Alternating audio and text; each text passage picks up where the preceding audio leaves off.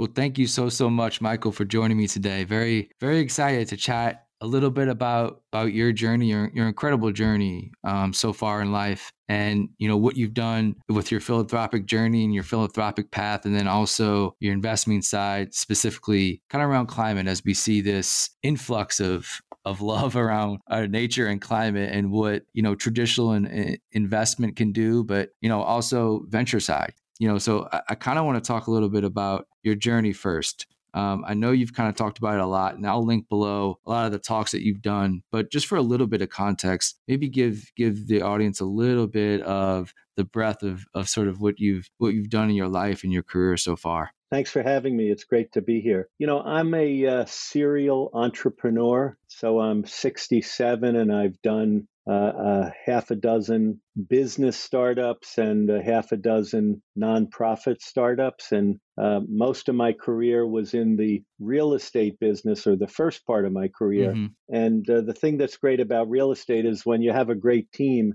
you know, you could take the day off. A lot of people in real estate say they love being able to play golf and the tenants still have to pay the rent. But for me, the time that I got while building my real estate career allowed me to get involved in philanthropic activities that were very proactive. And perhaps the most important of them was when I was leading peacekeeping inspection teams around the globe for the UN to 28 war zones during the 90s.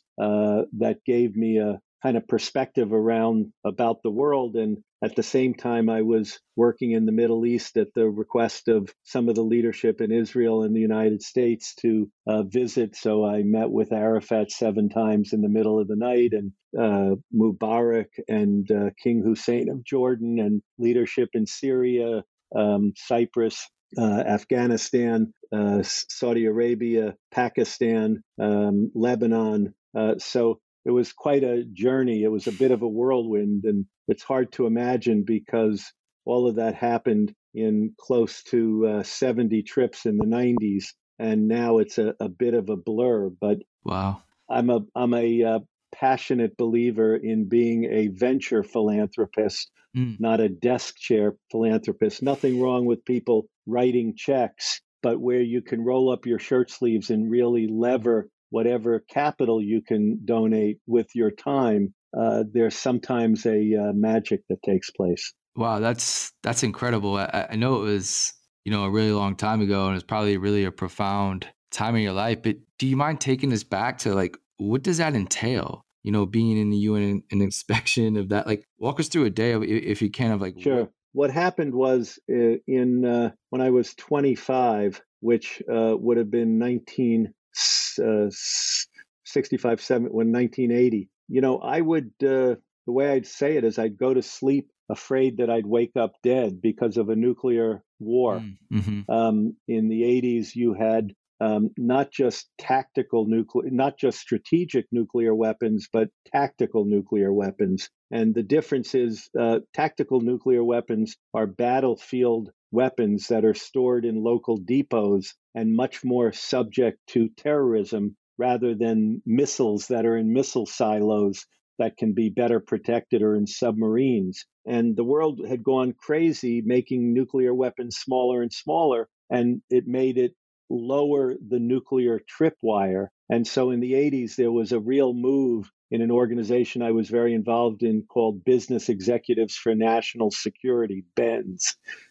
To help raise the nuclear tripwire by eliminating tactical nuclear weapons in Europe. And when people hear tactical nuclear weapons, think of a football-sized nuclear weapon. You can't imagine it. But normally you think of these weapons on these huge missile launchers that are 100 feet long. So I got very involved in that area, and it morphed from domestic national security, where I was working with people in the Pentagon and Senate and the Hill lobbying to help get the chemical weapons ban done, to my wanting to transfer the skills that I had learned into the international arena where the Cold War was winding down. And there was, you know, the UN was the dog that everybody liked to kick.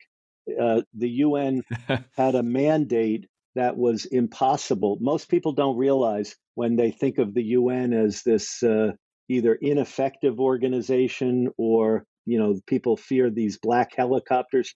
The budget of the UN was less than the New York City Fire Department. Wow. You can't even imagine. How could you expect a global agency to function with such a small budget? And of course, it's a horrible place, because when you put all of the people of the world together, you have so much political intrigue that there's backstabbing. But the thing that I came to the conclusion was that if you close the UN down and set about trying to create a new organization that was better, the new organization wouldn't be much better than what it replaced, because the nature of the constituency is just the same. Still human beings. Exactly.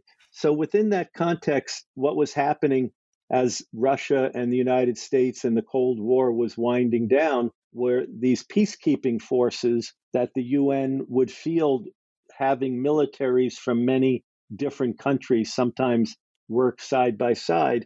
And the problem is that the Security Council of the UN would extend or create a mandate, and then they would have another bill, and the two bills might be contradictory. So one should say you have soldiers with weapons, and another should say you have soldiers without weapons. And it's very difficult because it's a legislative body, not a military authority. Right. So we spent a lot of time thinking about how peacekeeping could be organized in the future and what was the role of peacekeeping. And I led teams to the 28 principal peacekeeping sites around the globe. Wow. And a typical trip, you know, the one that comes to mind is we were on the ground. We left New York and flew through Taiwan to get to Cambodia, where when we got to Cambodia, we arrived and immediately were ferried in helicopters up to the northwest district, where there was a temporary camp where King Sihanouk was holding court. But this was a moment in 1993 where the Khmer Rouge were being decommissioned, and they were trying to move Cambodia from a wartime economy to a peacetime economy. After the Vietnam War was over, the Khmer Rouge took over Cambodia and basically killed anybody who wore glasses or was from the middle class, because they were trying to eliminate the intelligentsia and the entire academic population. So the intellectual capital of Cambodia was largely eroded by the craziness of the Khmer Rouge trying to get everybody back to work camps and instill a kind of hardline communist part. But now the talks had already occurred, and the Khmer Rouge were decommissioning. And when I brought a team of 18 people, it was normally from the Pentagon and from the State Department and from business and academics and media. That was the mix that we historians. And by having that diverse group, we were trying to buck the trend of policy, because normally a group like that would be monolithic. It would be everybody from the State Department or everybody from academics. And you mix diversity, and all of a sudden you get new insights. So as a simple example, in Phnom Penh, which is the capital of Cambodia, the UN had been the largest employer for a decade, because that's where they were headquartered. But when they were thinking of leaving, nobody was realizing that from a pure economic point of view, they were going to leave a vacuum, because the economic spending of all of the UN personnel, if they left while they were leaving, trying to transition the economy, they were also creating a hole in the economy, and they had to think about how to do a transition. So the military folks might see it one way, but business people would see it another. And by mixing that, we got to look at, you know, different sites from Cambodia, the killing fields of Cambodia, Syria, Cyprus, El Salvador, Mozambique, Angola. Each of them was a different kind of conflict, and the UN was playing a different role. We were in Rwanda a year after the massacre in Rwanda for the first anniversary, to try and see what lessons learned there were. It happened that when we landed in Rwanda, that was the day that Rabin was assassinated in Israel. And because I had these two portfolios of back channel work in the Middle East and peacekeeping work at the UN as a volunteer. I wasn't paid for any of this. I had to decide, should I leave my peacekeeping trip and go to Israel for the funeral? And I decided that I couldn't leave the peacekeeping trip because that was something for the future, even though I was devastated by Prime Minister Rabin's assassination. So it was a very a particularly tough day that I remember. I had to decide which was the more important. Wow, that's incredible. I mean, it's kind of interesting because what I really look at and what I've really enjoyed doing over the last decade, you know, running Cause Artists as a platform and interviewing founders from around the world and now interviewing investors, I've come to this sort of realization that, and I'd love to get your perspective on this, that business has a unique way of bringing people together that I find fascinating and a little bit like inspiring. I feel like it has the potential to kind of solve a lot of these problems that we sort of have. And you've seen, you know, the maturation of this impact investing world, right? It's sort of this terminology now, but it seems like you've been on that route for a very long time. I guess what's your thoughts on, you know, using financial capital, you know, early stage investments, whether it's venture, private equity, whatever it might be, but using that as a way to solve whether it's domestic or international issues? I think of business as a knife. Mm-hmm. It could be used to cut a meal that I need to eat from, and sadly, it could be used as a weapon to harm somebody. Mm-hmm. And so when you were talking about business, at its best, where business is non-ideological and problem solving, having people organize around building a product or a service and delivering it, where it's blind to what your race or gender or sexual orientation is, because you're just selling a legitimate mm-hmm. product or service, it can be a tool for the good. But unfortunately, it can also be used as a tool for the bad, because I think there's plenty of evidence that, as an example, the oil companies have known about climate change for 30 years. Exxon has been raising its oil rigs in the water because they knew the sea would be rising, while they've been funding public relations campaigns to stop people from knowing that. So I think business, rather than thinking of it as a tool for good, is an amplifier. It takes good intentions and can amplify them to actions that can truly serve man. And at the same time, it can be used, unfortunately, as a lever for undue influence. You know, one of the things that's interesting is in the early 60s, there was a famous economist named Milton Friedman from the Chicago School of Thought, which was a very conservative school of thought. And the conception of a corporation at that time was that it had a single duty, which was to serve its shareholders' purpose. But a poll taken about 5 years ago of some thousands of young people said that the purpose of a corporation is to solve the problems of the world.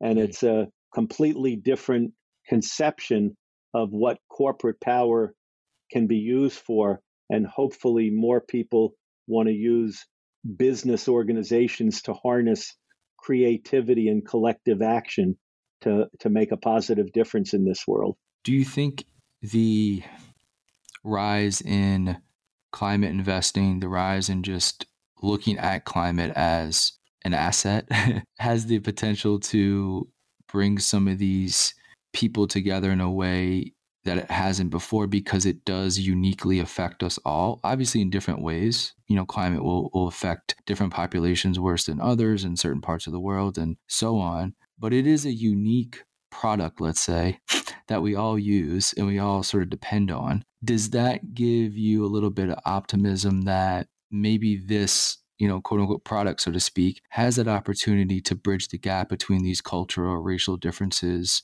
where business has this unique opportunity to do that within this realm? And this is a big asset class, right? Sure. It's going to be huge. It already is, but it's going to be huge. You know, I think that there's been a number of great trading histories where governments have fought markets when they're defending a currency. And my general sense is that in the long term, markets are more powerful than governments. That might be a way to understand Bitcoin as an example. Mm-hmm. If you believe in Bitcoin, eventually the market will overwhelm government intervention in one way or another, maybe not completely. But the point that I'm making is climate, unless you're in the very few fractions of percent of people who don't believe the earth is heating up, regardless of whether you think it's man-made or not. All science that I know suggests it's man-made. The fascinating thing about climate is the best estimate that I've heard is that if we all just took the money we have in our bank or pocket and took a nickel out of every dollar, we could solve the climate problem. And you say, how could this be such a challenge when all it takes is a nickel out of a dollar? But there's a there's starving people in the world, and yet we know in the aggregate the world produces enough food for everybody. How can the world produce enough food for everybody, but not everybody be fed? So there's all these market anomalies, and for the most part, I think you're starting to see the good levering of business overwhelming the people whose interests are to prevent us making progress. So you have, I think last year was the first year, I'm not sure exactly, but I believe last year was the first year where the additional energy capacity in the world was renewable to a greater extent than fossil fuel. That's a very important milestone. And while it's still far from enough, it's amazing to drive on the road and see how many Tesla and other electric vehicles are starting to be on the road. I just bought a Rivian. I own a couple Teslas, but I got my Rivian last week, and it's an amazing truck. What's your review on that? Your review?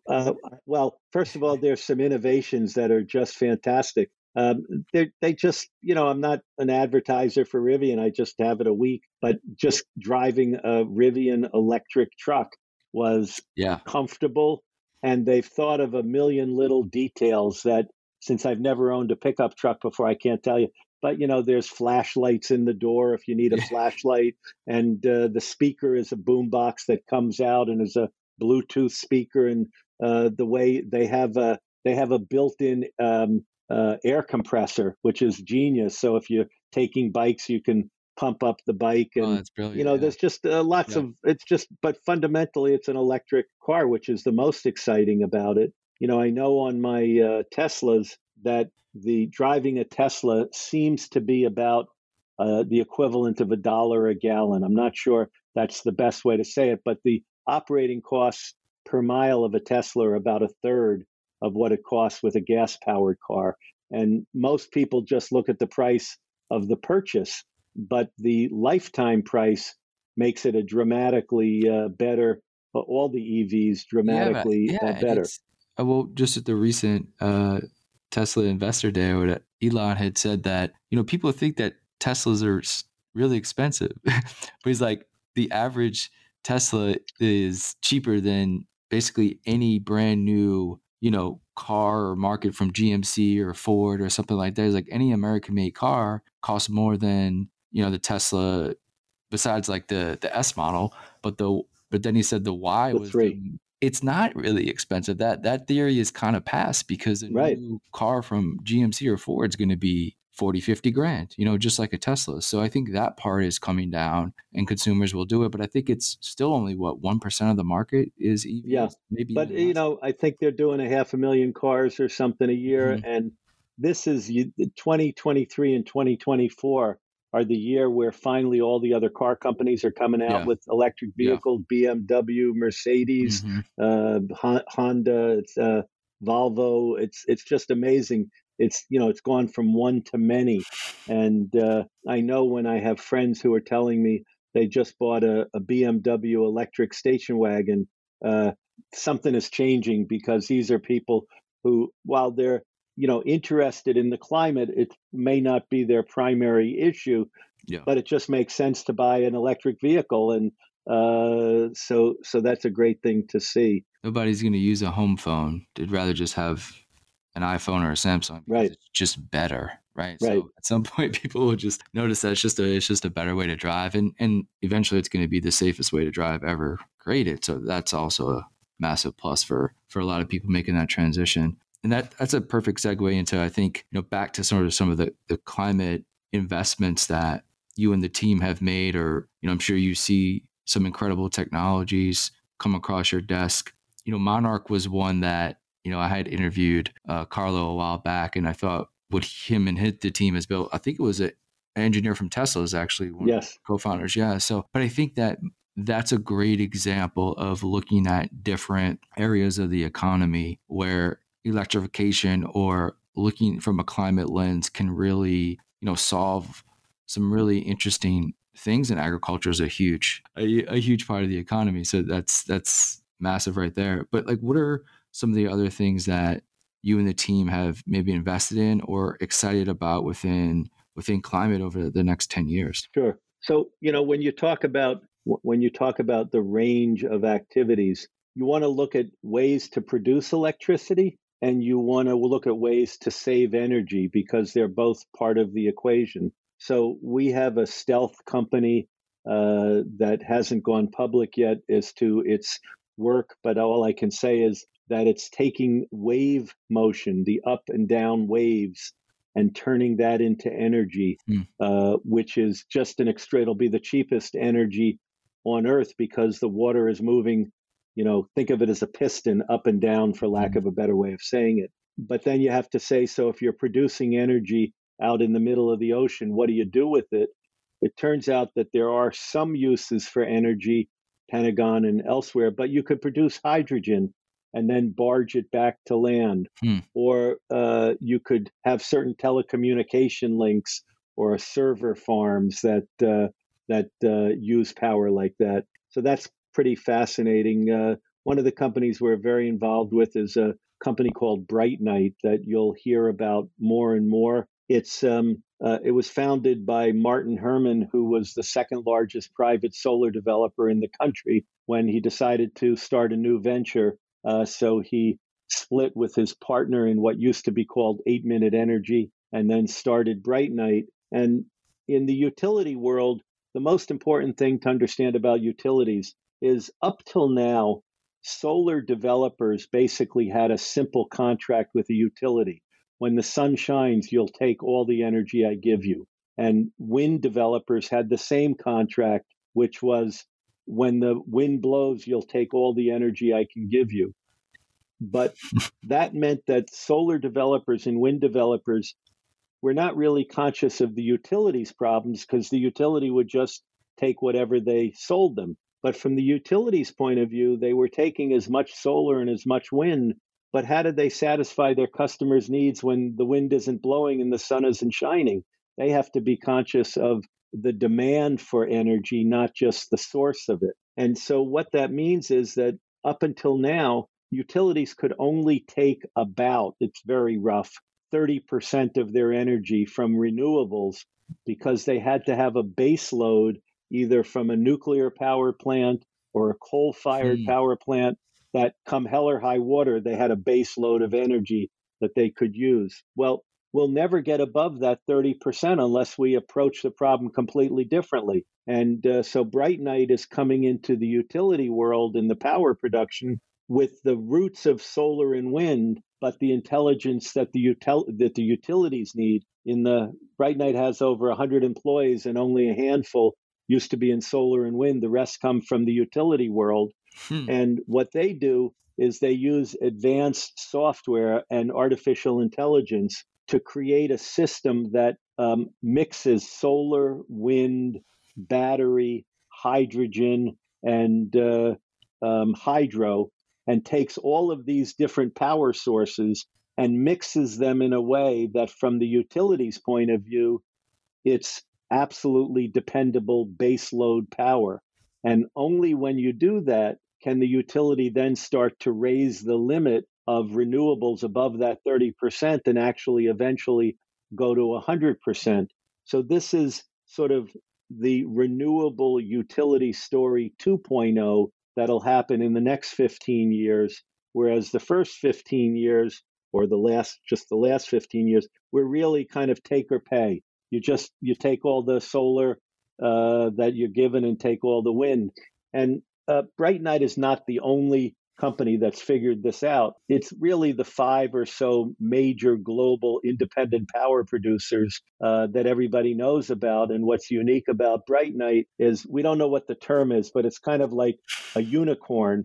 It'll be the first new international independent power producer out of the box that will have a global footprint of being able to deliver dependable power, what's called dependable dispatchable power, meaning that they'll give the utility exactly what the utility needs when the utility needs it. Mm-hmm. And that's the next revolution. And that's going to be the difference. If we're talking 15 years from now, we will have had to overcome this problem in every utility, or they'll be stuck at that 30% level. So it's sort of exciting. Our team was the first private investors in BrightNight, and today they have a 20 plus gigawatt pipeline, which is about $20 billion of projects. And while in the development world, you would normally only expect a percentage of those, because of the artificial intelligence that we use, we actually customize each project to the specific needs of each utility.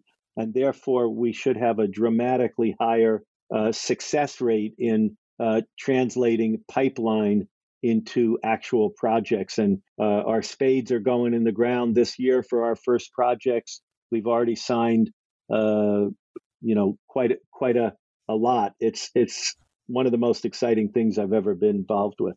Just the advances in renewables or just in efficient energy, is that going to make it more affordable, or will it be cleaner, better for humans, better for the earth? What people don't realize is solar is already cheaper than any renewable just on the basis.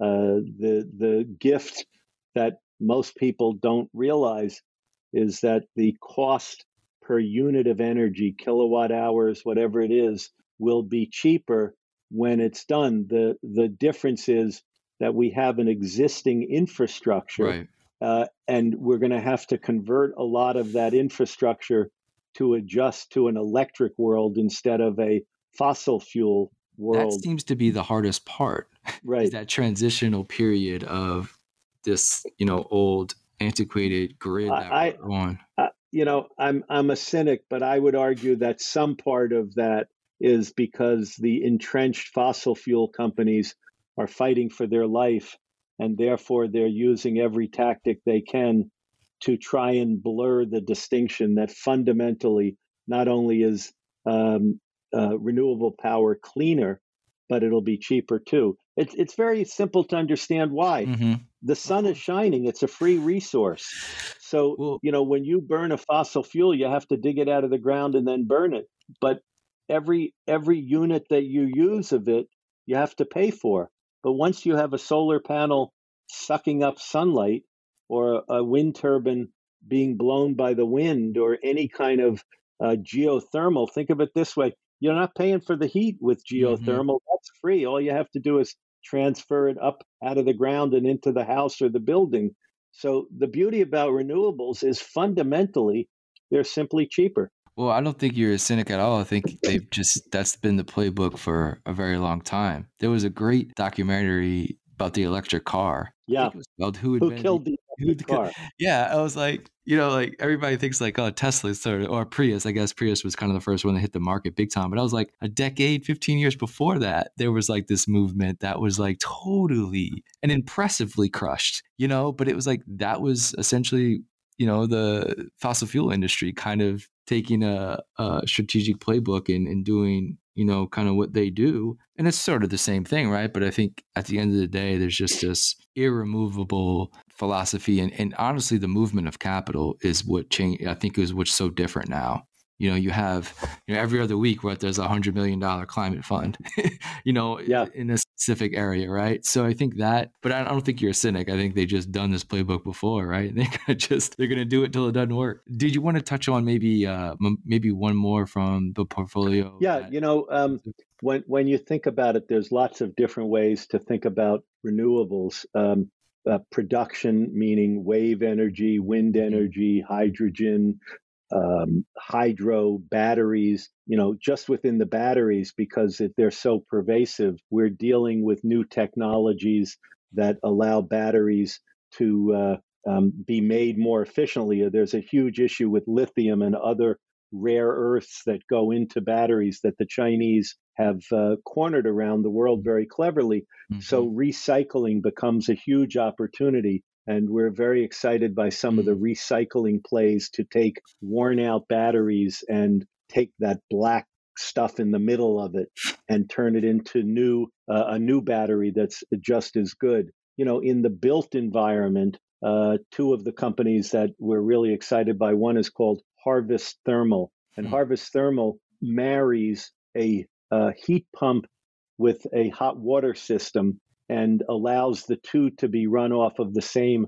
hot water tank. And because you could heat the water up during the day when the energy is cheapest and use it when it's most expensive, this is also a form of what's called load shifting. So particularly in California, where you have different prices for utilities at different times in the day, Harvest Thermal is a huge saver, not only because it turns your HVAC and hot water into all electric, but it allows you to load shift and be much more efficient in what you're, and they're winning awards all over the place. It's exciting. We're an early backer. They've just won some major awards. In the built environment, another company that we're involved with called 3E Nano is a startup that has a technology I wasn't familiar with before called sputtering. Think of it as a spray gun. It's a spray gun that's a very, very specific type, and that type is called a sputterer. And it sprays a kind of plastic coating either on glass or polycarbonate windows. And that particular plastic coating, when I say plastic, I'm not sure if plastic is but it sprays a coating which has an insulating capacity without degrading the ability of light to go through it. It's easy to insulate. You know, if you just put a piece of plywood over a piece of glass, it'll insulate, but you can't see through the glass anymore. The key is to better insulate the glass. And here's a statistic we learned in underwriting that company that I never heard of. You know that the amount of energy that is wasted through windows around the globe is greater than the amount of energy burned in the aviation industry. Oh, my God. Just to give you an idea of the kind of savings available for better insulating windows. So, you know, in a typical building, the part that is wood or whatever your material, the energy is escaping mostly through windows because of bad insulation. Mm-hmm. And so instead of having double pane windows, this technology will allow you to very cheaply spray this sputtering on a window and have it get pretty close to a thermopane at a fraction of the cost. So that's a really exciting project that's coming out of the ground. And then maybe the last one is a company called N-Drip, which is in the agricultural field drip irrigation.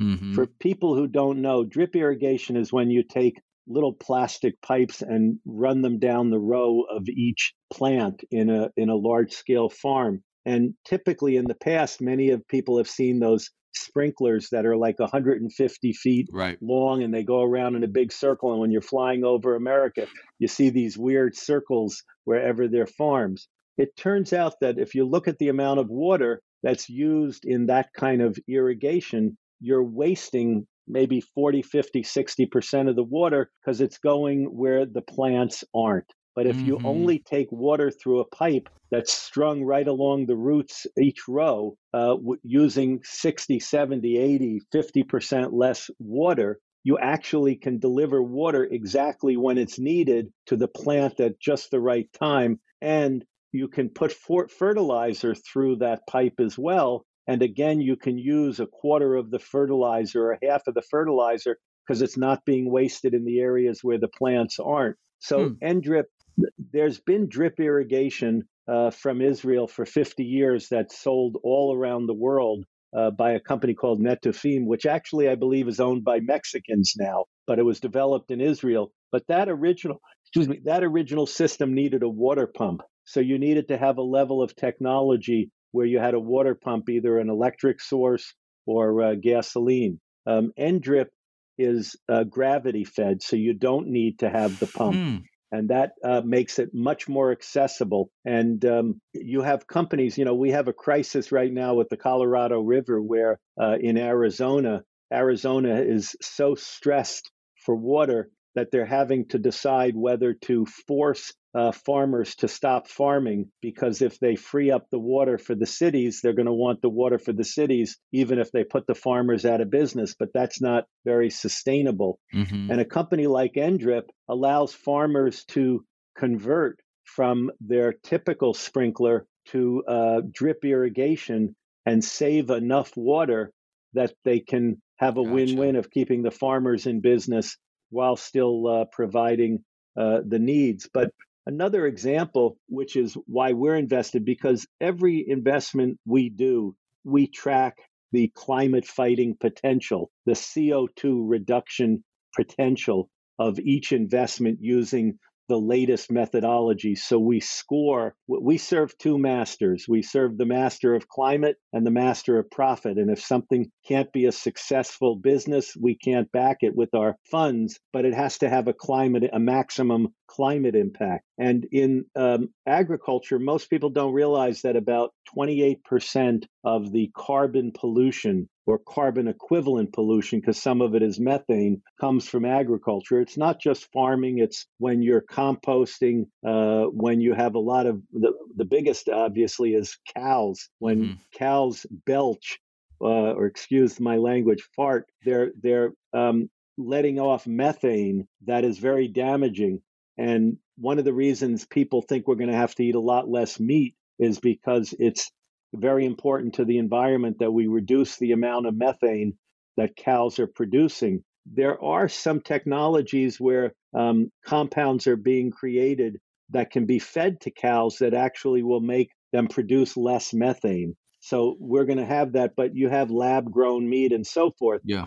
But the point that I'm making is that one of the big producers of methane is rice production when you have flood irrigation. If you think of your pictures of Asia, how rice is grown in flooded areas, well, in areas that are challenged for water and you want to have a climate impact, it turns out if you can get forms of rice to grow using drip irrigation instead of flood irrigation, you save incredible amounts of water, 90% or more, because you're not flooding the field. I'm not sure if my 90% is the exact number, but it's a large amount of water. Sure. But more importantly, because you're not doing flood irrigation, the methane production is dramatically reduced. And it turns out if you look at all of the rice production around the globe, it's a major contributor to methane. And methane is much worse for the environment than CO2. It's like the equivalent of 40 times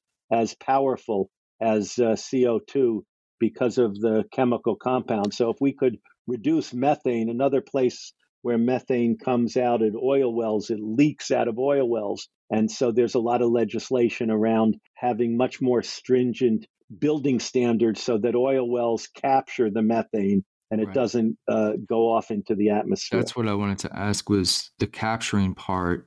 I've noticed that a landfill close to my house has equipped itself quite beautifully, really, with these methane capturing mechanisms where you can then transport the methane and use it as energy in other aspects. Right. So there's sort of this regenerative possibility with the capturing of methane. I don't know if landfills is sort of a perfect scenario because you can capture it easier than you probably can capture cow farts, methane. But is that something, whether it's oil refineries or other aspects of the economy where methane is sprayed out a bit more, is there ways to capture that and regenerate that as sort of absolutely. Energy. You know, what most people don't realize is one of the reasons that climate is so complex is we could talk about any one policy, your favorite policy. And of course, if there was any one policy, it would be the climate tax or the carbon tax. If you had a carbon tax, it would be the single most effective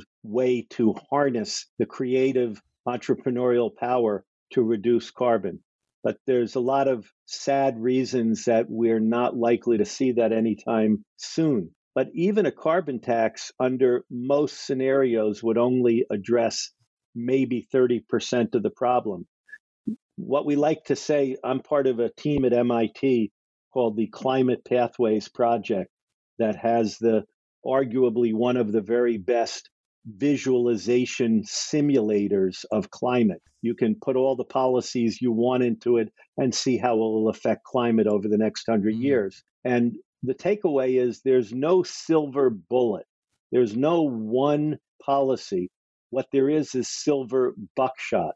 There's a portfolio of, frankly, no less than a dozen separate policy areas, and each of them is 100 policy areas. But the point is that we're never going to solve this simply by going to drip irrigation or electric vehicles. We're going to have to solve it in the built environment by converting heating and cooling to electric from gas and oil. We're going to have to better insulate homes and buildings so they don't leak energy. We're going to have all transportation eventually electric. So we're going to have electric cars. We're going to have electric trains, planes eventually. With difficulty, we'll have a lot more electric. My guess is the longest flights for our lifetime will remain fossil fuel, and then you'll have to have offsetting credits of one sort or another. You know, we're going to have to, within the world, you have transportation, the built environment, and industry. We know how to have transportation be electric. We know how to have the built environment be electric. The toughest is industrial heat, because there you need temperatures over 1,000 degrees centigrade, and it's very hard to get those temperatures using renewables, but they're even beginning to see that in one area is deep geothermal, because if you go 1,000 feet down, you can get some heat there. So that'll be the third big category. Right now, industrial heat is lagging behind the other two because it's so hard to use fossil fuels to get that intense heat. But you need that heat for metallurgical mining. You need it in the plastics business. You need it in pharmaceuticals. There's a lot of industrial processes that need industrial heat. And so we've looked at a lot of different ways to harness renewables in the industrial heat area. I'll end on two questions here. The first would be, kind of talked a little bit about the curation of capital into climate at a very large scale, and hopefully it continues to grow and is allocated appropriately, which is the most important part of all this. Right. But with Tiger 21, I think another amazing venture that you created in your life, it has this curation of wealth effect, right? You have family offices, You have high net worth individuals coming together. What is the climate conversations like with them? Because look, at the end of the day, to me, it takes capital injection. It takes really, really thoughtful allocation of this capital, right? To be appropriately allocated. What are conversations like within Tiger 21 right now around climate, around, like you said, you guys look at, analyze, and look at a climate score before you even make an investment. Right. But throughout the community of investors, like, do you say everybody shares that same philosophy of due diligence? No, we're now the largest, or certainly the premier network of high net worth investors around the globe. Within Tiger 21, our members manage about $150 billion, and we're growing quite rapidly.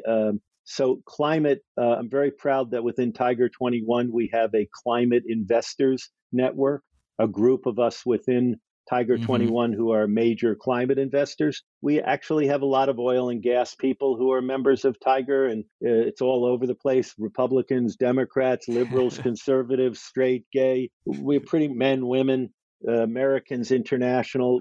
We pride ourselves on diversity, because the more diversity you have, the better the learning and the better the experience. So we have to be respectful of people who have different opinions and different approaches. But my sense is most of the oil and gas folks in Tiger, but not all of them, most of them acknowledge climate change as a problem, and they acknowledge that the day of fossil fuels will come to an end.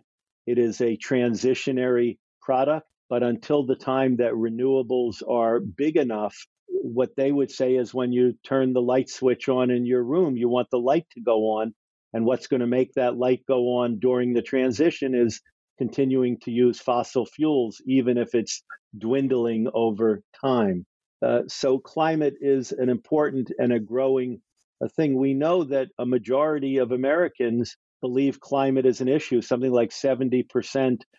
So Republicans, Democrats, young people. And it's an interesting question why you can have a majority of people in a democracy know there's a problem, but be prevented from actually addressing it. And this has to do with the way a democracy and our First Amendment rights allow us to express ourselves in ways that affect votes disproportionately to the nature. You know, people who have a lot of money can have a lot of influence on politics that may not reflect the will of, quote, the people. And of course, that goes both ways. And everybody likes to say it's everybody else's will that is thwarting me. And that's what the nature of a democracy is. But I'm quite proud about the growing impact. In terms of what does it look like in the climate world, I'm in the venture part of the climate world. That's the part I find most exciting. We focus on what are called late seed and early A in the climate fund we've just done called the Muse Convergence Fund. We just completed raising capital for that. It's a $50 million fund. We're not raising capital now, so I can talk about it. There we're not the first money necessarily. Very often there might be a friends and family round to start a business because somebody has an idea. We want to get involved at the point or the cusp of commercialization. We want to see a product that's defined and a customer that is expressed interest in that product. We want to understand how it's going to be delivered. And then we want to see whether the management is strong enough to build a company, because if it's two college professors who know nothing about business, they may have very unreasonable expectations about what it takes to build a business. And we want to see a route to cash flow positive. Even if it's a couple years out, we want people to have thought about these issues. And of course, we have to look at what the competition and what's called the addressable market is, because we only have till 2030, that's not too far away, to cut emissions in half. So we're mostly interested in technologies that have the capacity through technology to scale to have an impact. That's really what we're desperately looking to do, is back companies to have an impact. So you mentioned Monarch. We were, I think, in one of the first rounds of Monarch. We've been there for a long time, because obviously if you can become what we call the Tesla of the tractor business, you're going to have a big impact because of all of the tractors that are used in the farming sector. I'll end on the last question. And you know, you've done so many things throughout your life and throughout your career. I kind of want to touch on a little bit of advice, if you don't mind, maybe sharing. I know you wrote a book, Think Bigger, you know, really focusing, you know, on entrepreneurship and the possibilities there. And I think if you can maybe look at this younger generation, right? I mean, I think there's so many amazing possibilities with the technology, but at the end of the day, it still takes people, right? AI is not quite yet that to spark inspiration and create companies and do all these things. They can definitely be an assistant to all this, but it takes human risk takers and it takes dreamers, right? I guess, what are some advice you'd give young entrepreneurs in this day of age? Obviously things have changed, but then also on top of that, you know, for emerging investors as well, you know, because you've been on both sides of the coin. Very often I'm asked by some young person that they have two job opportunities and which is the better opportunity. And it's the wrong question. The question is, what's the better opportunity for you? Who are you? So I think one of the early chapters in my book is called Know Thyself. And you really have to understand who you are. It's a process of continual evolution. I'm 67, and I hope I'm still learning about myself through meditation, which I do regularly, and analysis. But there's lots of other different ways that one can learn. And I think that you really have to tap into your core, because too many people are thinking about a job as just a way to put food on the table. And of course, that's important. I don't minimize that in any way. But if you take a broader view, my experience has been if you can tap into what your unique potential is. I believe, I'm not a religious person, but I believe every one of us has potential that can be revealed if you can put yourself in the right setting, in the right space, the right headspace. So I really think this notion of tapping into itself. And on the other hand, I think the most important thing is hope. And it's true that hope isn't a strategy. You know, if you have a problem, just hoping it'll go away isn't going to make it go away. But a hope that humanity has been saving itself for time immemorial. It is true that we are facing challenges that seem daunting, not just the climate challenge, but the political division within our country, the threat of nuclear weapons. We could go on and on and on. But my experience is that, you know, very often people think I'm a pessimist. I couldn't be a pessimist if I'm starting companies and thinking about future solutions. So I'm a little bit of a pessimist and a little bit of an optimist. And maybe I'm just a realist. I don't know. We used to say that pessimists are the only realists. So I don't use hope as a solution, but I do use it as the fuel that allows me to keep reaching to make the world a better place. It is true that the world is broken. There's an expression in Hebrew called tikkun olam, to repair the world, the notion that the world is broken and we're each called to repair it. And that's what drives me. I think to the extent that each of us could think about making the world a little better place by, at the very least, having careers that aren't making the world a worse place. So there's a lot of things that people can do. I don't want to go into the specifics because each person has to come to some fundamental understanding themselves. But the worst thing to do is to go to work and feel like you're making the world a worse place when there's plenty of opportunities to go to work and make the world a better place. And you mentioned philanthropy. And I think that for me, the thing that I'm most proud of right now is that for the last 15 years, I like to say I'm all climate all the time. And what I mean by that is in our philanthropy, in our politics, and in our finance, climate is perhaps the main lens through which we look at each of them. Just recently, we endowed the Yale Law School Environmental Protection Clinic. And as I mentioned, we gave the School of Climate Change and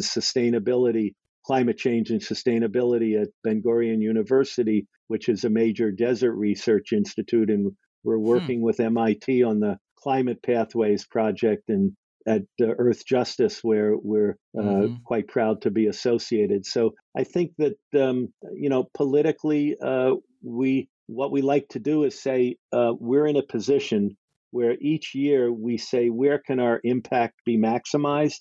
So, you know, quite frankly, in 2020, I felt that electing a president that would be climate sensitive was important. And I was proud to be helpful to Biden getting elected. And the IRA bill is a perfect example of the greatest climate bill in history. For all its flaws, it's still the greatest climate bill in history. So politics matters. So there are times where, you know, canvassing for a politician that you believe in, giving money to a politician you believe in, doing anything you can to help an election that's legal, of course, is where you can have the biggest impact for climate. There's other times where investing, as I mentioned in this emerging power company where that's going to have an impact. Yeah. So when 2020 was over, we moved into financial and focused on that new power company. We have a presidential election coming up in 2024, and climate should be front and center, and we're going to do whatever we can to make a difference. Well, thank you so much, Michael, for taking the time. I know you're extremely busy. I'm just so grateful to get to chat with people who've done some incredible things in our life. It inspires me, and I hope it inspires others. So best of luck for the next couple of decades to come with you and the team. And you know, thanks for living an amazing life and sharing your story. Best of luck, and thank you for joining me. Thank you, and thanks for doing what you do. It's a pleasure to be here. I wish you the best of luck as well.